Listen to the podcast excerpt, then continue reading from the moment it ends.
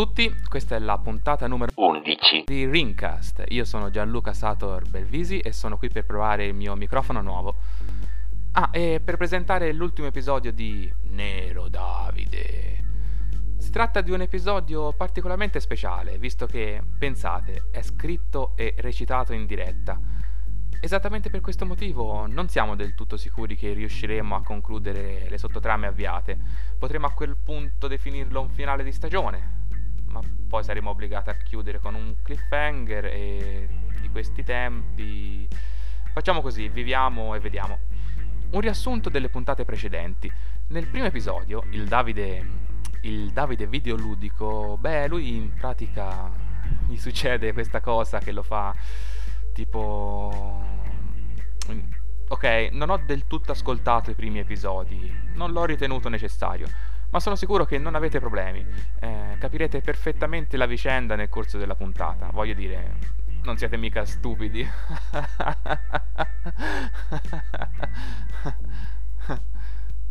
Vabbè, vi dico solo che scopriremo finalmente chi si cela dietro al successo di Nintendo Wii e sarà un colpo di scena che non indovinerete mai, se non dopo averlo ascoltato.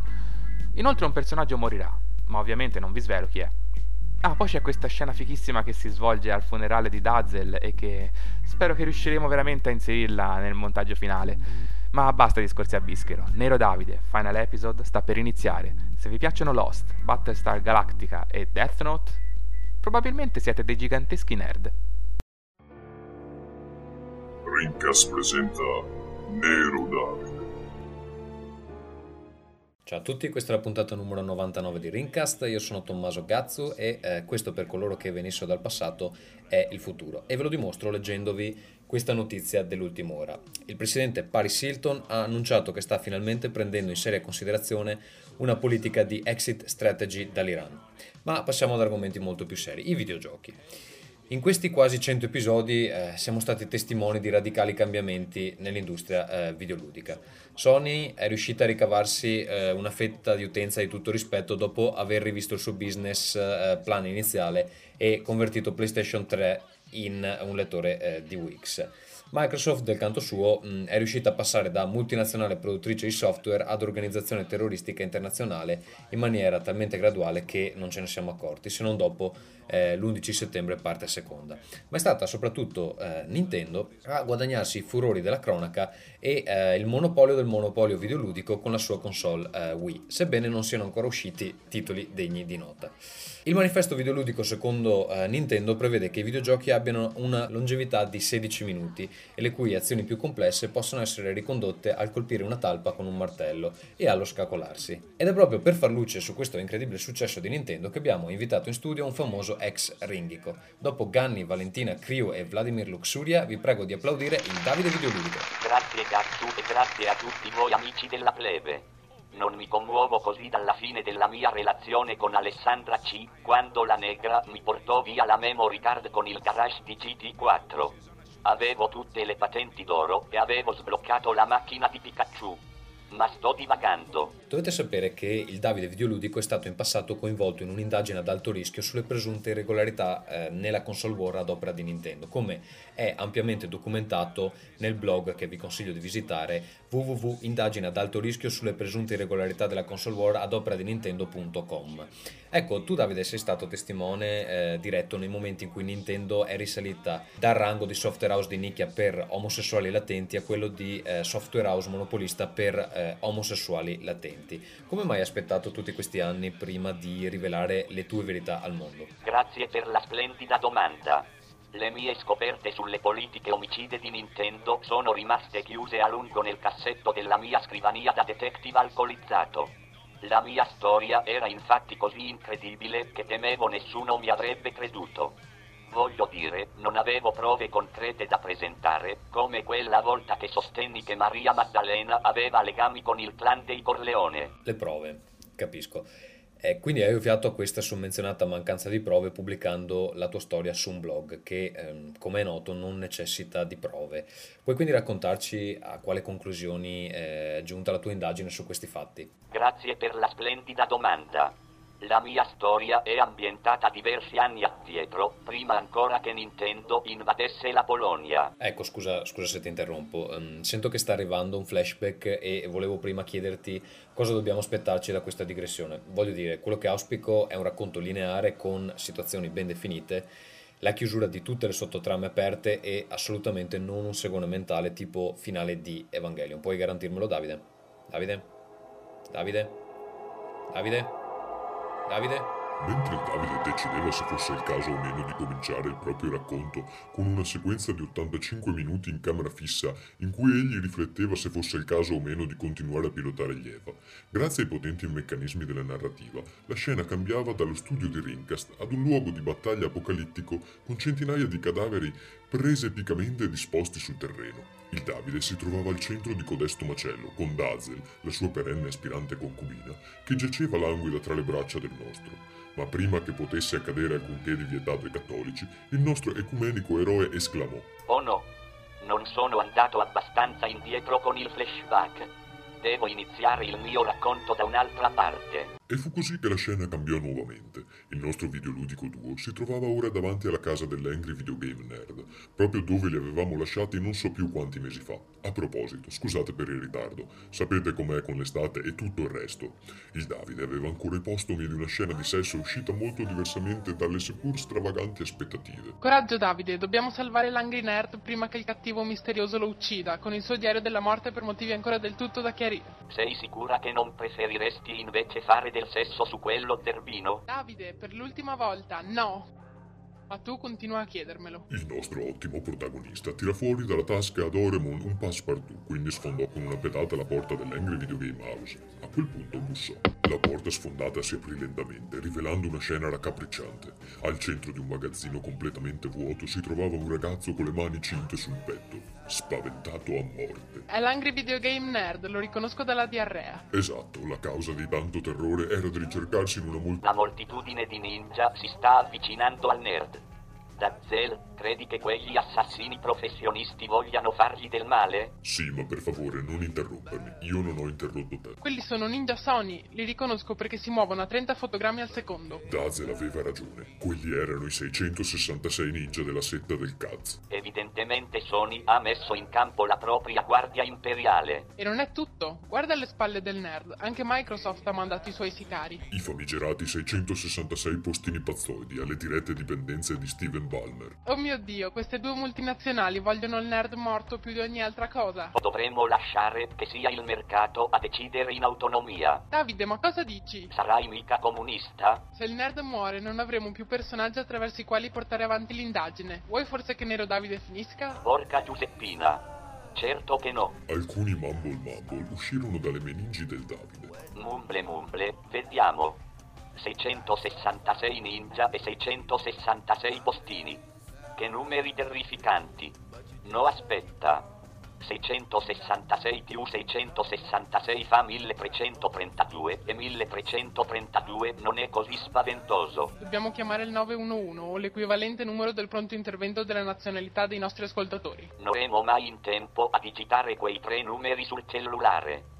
Qui serve un colpo di scena. Proprio mentre i ninja e i postini avevano ormai circondato il videogame nerd e si apprestavano a lanciare i loro shuriken e le loro raccomandate contro il logorroico giovine, il Davide fece un drammatico passo in avanti e si schiarì la voce. La moltitudine assassina si girò in direzione del nostro meraviglioso protagonista. Questi, nel silenzio interlocutorio venutosi a creare, pronunciò parole che ancora oggi echeggiano in questo podcast. Ti si Sparta. Ti si Sparta. Ti si Sparta. Ti si Sparta.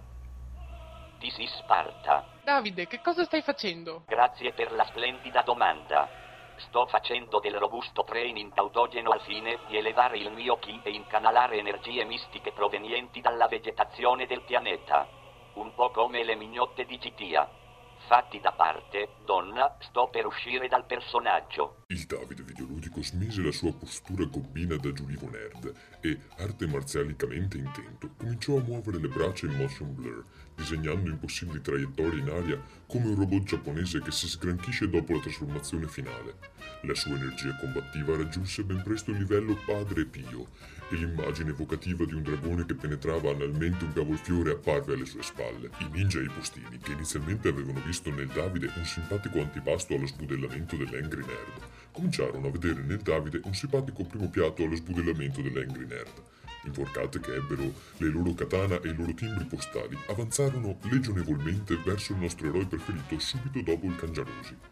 La scena seguente si svolse così velocemente che ho dovuto rivedermela a rallenti per potervela raccontare, e ci ho capito comunque poco. Il Davide scattò in avanti sul filo del fuorigioco e saltando sulle spalle di un ninja, gli svitò la testa con attachment di spina dorsale, con la quale frustò i 45 accorrenti postini, che persero i sensi per il dolore e per la vista del sangue. Non vago, il Davide estrasse dalle proprie natiche sei artigli di adamantio e con una serie di culate super mariane privò un paio di decine di ninja dei loro organi riproduttivi. Tardivamente consci della loro inferiorità, i ninja e i postini fecero cerchio come una squadra di football e bisbigliarono una tattica per estrarre il Davide dalla vita. Il nostro non fu molto d'accordo con la proposta di prepensionamento finalmente avanzata dai suoi avversari dopo 25 minuti di accesa concertazione. Inforcata che ebbe la sua ammazza draghi e il pollo di gomma con la carrucola, mutilò, perforò, sventrò, roteò, sodomizzò, ubriacò, fulminò, cecchinò, carrucolò, boccoccò,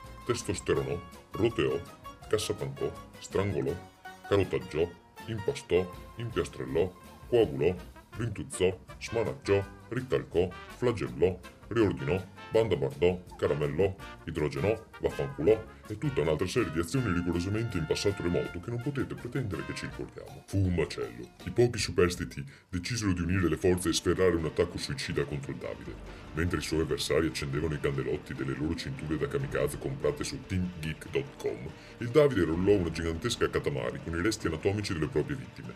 Quindi alle parole Moi e faccio er cucchiaio. il Davide scagliò la katamari contro coloro che a questo punto ci facevano più pena che altri. Il rumore generato da questo urto di corpi molli fu raccapricciante. Questo segnò la fine del duello. Il Davide si scrollò di dosso alcuni testicoli non suoi e riassunse l'assetto gobbino che abbiamo tutti imparato ad amare. È stato come pescare con la dinamite. Facile? Divertente. Davide, non avevo mai pensato che tu fossi così mascolinamente maschiale. Forse prima della fine di questa avventura avremo modo di dormire insieme. Ma io non ho sonno.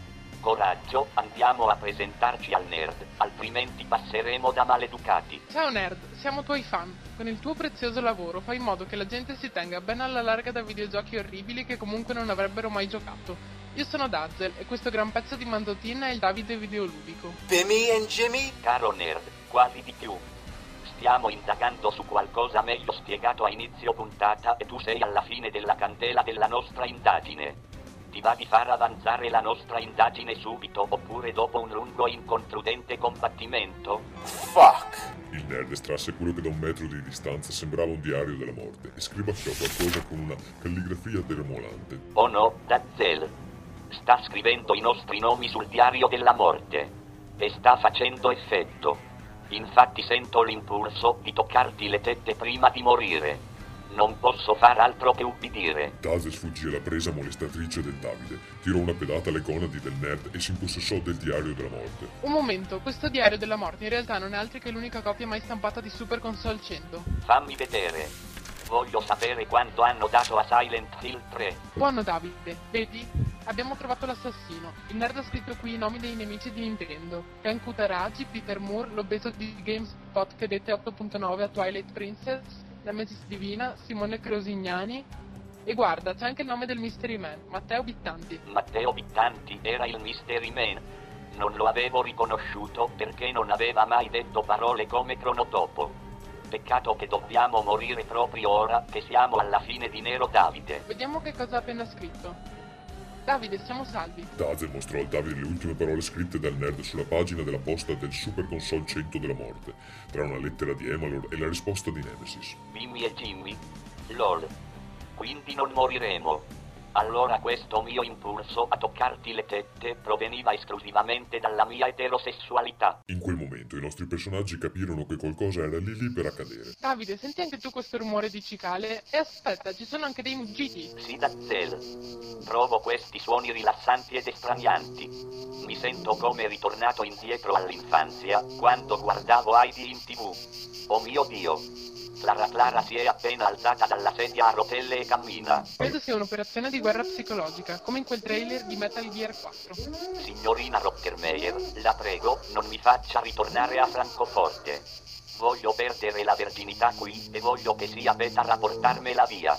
E voglio che il vecchio dell'Alpe ci guardi. Mentre il Davide si rotolava per terra in preda alle visioni, il suono di cicale si faceva via via più intenso, fino a quando, con un fragoroso il soffitto del magazzino si sfondò e il Metal Gear Turbo piumbò sopra il Nintendo Nerd, schiacciandolo letteralmente e letalmente, nonché sommergendolo con della diarrea verde. No, il nerd non può morire subito. La gente penserà che abbiamo semplicemente campionato qualche sua battuta. Per conoscere la storia del Metal Gear Turbo, prego leggete Davide Remona numeri 10 e 11 di Ring. Davide, ritorna in te. Ho bisogno che tu dica qualche volta This is Sparta e che tu distrugga il Metal Gear Turizu. Ma il Davide in quel momento stava facendo una gara di slittini insieme al suo Peter e non sentì il richiamo di Dazzle nemmeno quando lei, come ultima risorsa, mostrò le tette e le agitò ai 420.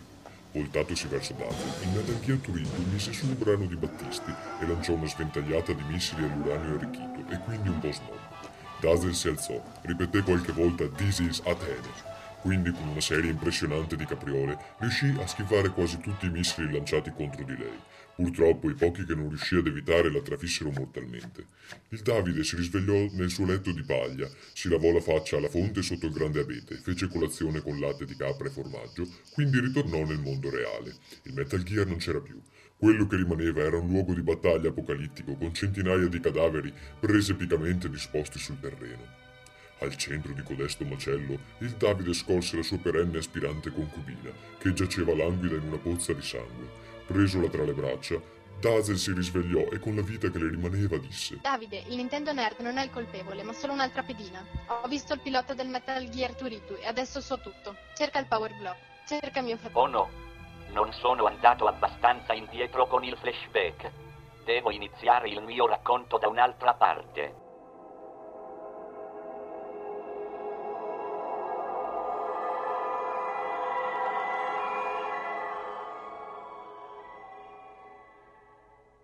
Tutto qui? Come? È finito il flashback? Grazie per la splendida domanda.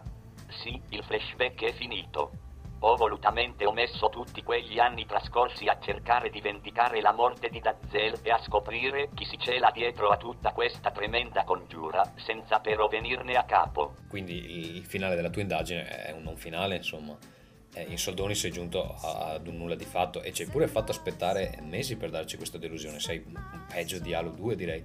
E mm, sono sicuro che ai nostri ascoltatori questo non piacerà. Già mi vedo i primi post di protesta apparire sul TFP Forum. Un attimo. Ho detto che il flashback è finito, ma la storia e l'indagine stanno continuando adesso, in tempo reale. Ottimo perché proprio adesso Adriano Vecone ha dato il via ad un flame sul finale di Nero Davide e sul eh, governo Bush e eh, oh mio dio vedo che Ganni ha appena risposto con delle citazioni puntuali dal Morris in favore di Israele. E porca miseria vedo che arriva pure il Bonora e ci tira dentro la fecondazione assistita. Questa me la godo. Dicevo, ho vagato per anni nel tentativo di ricordare che cosa era successo nelle puntate precedenti e chi si celasse dietro al successo di Nintendo e alla morte di tutta quella gente. Poi, qualche giorno fa, ho capito che avrei dovuto concentrarmi sulle ultime parole di Dazzle prima che morisse. Save the cheerleader, save the world Grazie per la splendida domanda, ma no. Inoltre mi sono chiesto, chi ci ha guadagnato? Chi ha tratto il maggior guadagno da tutte queste morti? Vuoi dire che Nintendo è l'artefice del successo di Nintendo? Sto pensando ad un'altra persona che dietro a questa vicenda ha costruito una carriera giornalistica e la cui trasmissione ha recentemente raggiunto un ragguardevole 99 episodio. Tu, Tommaso Del Cazzo. Io. Ma, ma, che cosa stai dicendo, Davide? Perché mai avrei dovuto favorire Nintendo con tutte quelle morti? Do- dove sono le prove di questo tuo teorema? Come dicevi, tu non ho bisogno di prove perché ho aperto un blog. Ma siccome sono in vena, ti darò anche le prove. Primo, sei sempre stato un Nintendaro di merda. Per dimostrare questo è sufficiente andarsi a rileggere i tuoi vecchi messaggi sul newsgroup it.com.console. Secondo, Dazel prima di morire ha detto Cerca il power glove, cerca il mio All'inizio credevo di dover cercare il suo frappè alla fragola che aveva lasciato in frigo al motel. Ma poi ho capito che voleva che cercassi suo fratello. E si dà il caso che sappia che Dazel in realtà era doppiata da Margherita De Benetti. Tua sorella. Ah, le prove metareferenziali non reggeranno mai in tribunale. Terzo. Anche in questo momento stai indossando un Power Glove grazie al quale hai controllato il nerd e costrettolo a compiere quegli omicidi. Questo non è un Power Glove, anzi eh, lo è, ma, ma, lo indosso solamente per mm, motivi masturbatori. Questo è impossibile. Infatti so per certo che vivi in Scandinavia e sicuramente non hai bisogno di masturbarti, vista la quantità di gnocca sessualmente assatanata che si può trovare da quelle parti. Scacco matto. Basta, è tutto vero. Sono stato io. Volevo qualcosa di diverso di cui parlare in questo podcast e l'industria dei videogiochi è così noiosa da raccontare che ho deciso di eh, vivacizzarlo un po' e, poi una cosa tira l'altra e ci siamo ritrovati in questo mondo distopico eh, in cui Nintendo governa il pianeta. Che volete che dica? Mi dispiace, mi scuso. Scuse accettate. Mm, tutto qui? Eh, non dovevo tipo finire in galera e barra o giustiziato? Forse dovresti, ma sono da sempre convinto che ogni storia dovrebbe finire con una festa. Una bella festa in cui tutti i personaggi, vivi e morti, si ritrovano a discutere di quanto accaduto e si ubriacano fino a notte fonda ritengo sia un bel modo per concludere le vicende narrate senza prendersi troppo sul serio in stile finale strappalacrime di un Final Fantasy a caso. Ma allora, let's party! Era il momento dei titoli di coda. Nero Davide è stato partorito da un'idea di Tommaso De Benetti, che si è anche sbattuto a fare gran parte delle voci ed ha passato interi pomeriggi a montarlo, invece di dedicarsi, che so, allo scambiare carte di Magic con ragazzini ciccioni e sudaticci. Gianluca Belvisi si è fatto carico di riscrivere da zero buona parte delle puntate, quindi tutte le battute che fanno ridere sono le sue. Davide Nunerdelli ha fornito input pure lui, prima di venire ucciso da un raggio laser sperimentale che gli americani stanno testando dalle sue parti.